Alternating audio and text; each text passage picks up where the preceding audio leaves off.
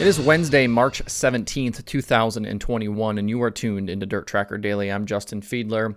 Today we've got details on the fourth dirt driver running the Bristol Cup race. James McFadden is set for his 2021 Outlaw debut. It was a busy day at Bristol yesterday for day two of the Dirt Nationals. We've got schedule news from Lucas, new podcast episodes this week, and more, so let's jump right in.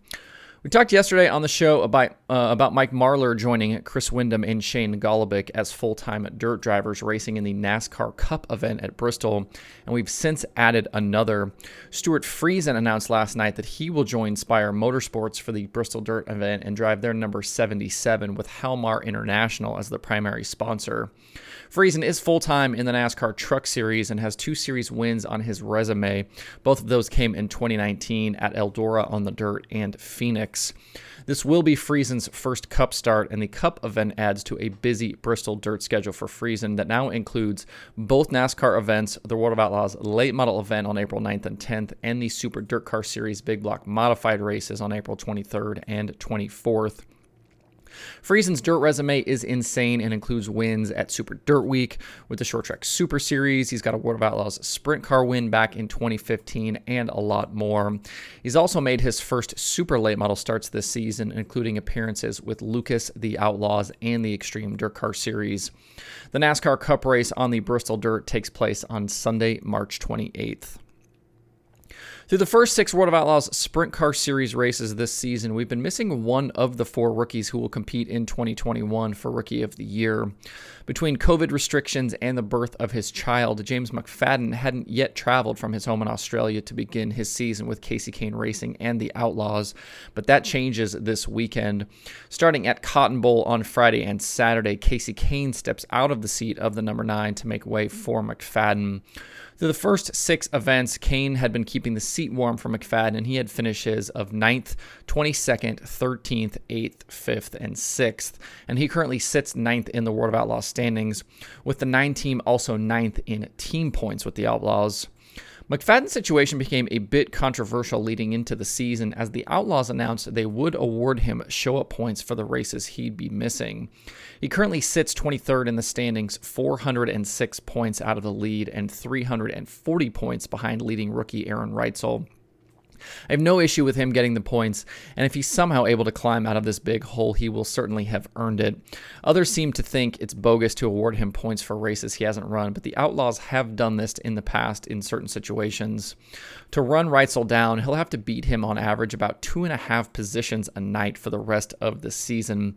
It's not impossible, but I do think it's improbable. Reutzel will definitely have some slip ups, but he's also going to win some races as well. Once it gets rolling again, though, McFadden could be a real threat this season for race wins. He made improvements in basically every stat category from 2019 to 2020 and racked up a win, nine top fives, and 12 top tens in 22 starts last season. He also had three of those top fives and the win in his final five races of the year. We'll have more on the Outlaw weekend and what to expect at Cotton Bowl tomorrow and Friday on the show. It was a busy day yesterday on the dirt at Bristol as rain on Monday pushed much of that racing to yesterday, along with them also needing to get in Tuesday's full slate of action.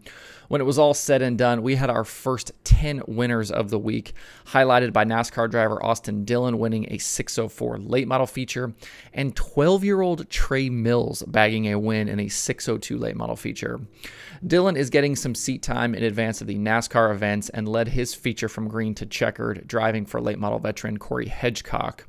As for Mills, the youngster from Florida looked like a veteran on the Bristol High Banks. I'd assume he has to now be the youngest driver to ever win a race, uh, literally of any kind at Bristol pretty wild to think that a 12 year old can go out and win a late model feature.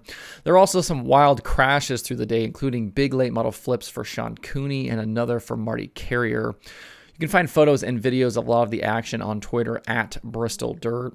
We also got to see Joey Logano back behind the wheel of Ryan Flores modified. He finished sixth in his heat in advance of features that take place today. If you might remember, Logano ran Dirt Car Nationals for Flores as well. As you watch or listen to this, racing is already underway today at Bristol with another packed day of action on track. Uh, they had a drivers meeting this morning at 7:30 with the first cars on track, I believe, at 9 a.m. Today we'll see Sport Mods open modifieds, 602 late models, 604 late models, and stock cars through the day with both heat races and features on the schedule. For more information about today and the rest of the week, visit bristoldirt.com. And don't forget, you can watch live on XR Plus. Because of forecasted poor weather and cold temperatures on Friday in Ohio, the Lucas Oil Late Model Dirt Series has moved the Spring 50 at Atomic Speedway from Friday to Sunday. Saturday's race at Brownstown Speedway in Indiana is still on as scheduled. Both races will be streamed live on MAV TV Plus, with Brownstown paying 15000 to win and Atomic paying 12000 to win. We'll talk more about the Lucas weekend and get you back up to speed on where we stand with the series on Friday's show. If you need some company or some distractions at work this week, there are plenty of other dirt racing podcast episodes to check out. Wing Nation has Jeremy Elliott, Greg Wilson, and Lance Dewease. Open Red has Gary Wright and Aaron Reutzel. The Loud Pedal guys have Zeb Wise and Shane Golobic. Stick Signals has Chase Junghans. Suave Talk has Timothy Culp. Forward Bite is talking to Mike Marlar. Ohio Dirt has team owner Brett Lane. QuickTime has World of Outlaws tire guy Jacob Weaver.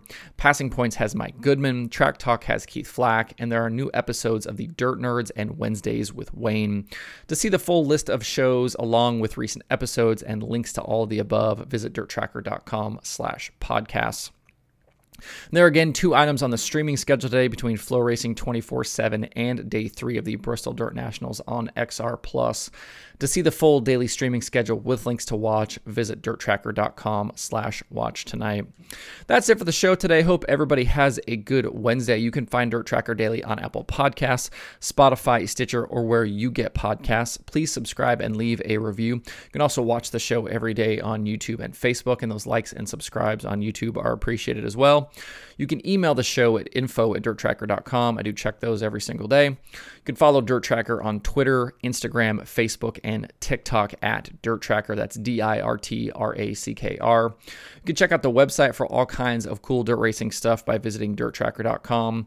There you can find the latest dirt racing news, uh, stats on uh, we're at, what at 564 races right now between the Outlaws, Lucas, USAC, and a bunch more. There's point standings there, new videos, and a lot more. So check that out uh, if you haven't recently. If you'd like to get email updates from Dirt Trackr, you can sign up at dirttracker.com slash newsletter. You can follow me personally on Twitter at Justin underscore Fiedler.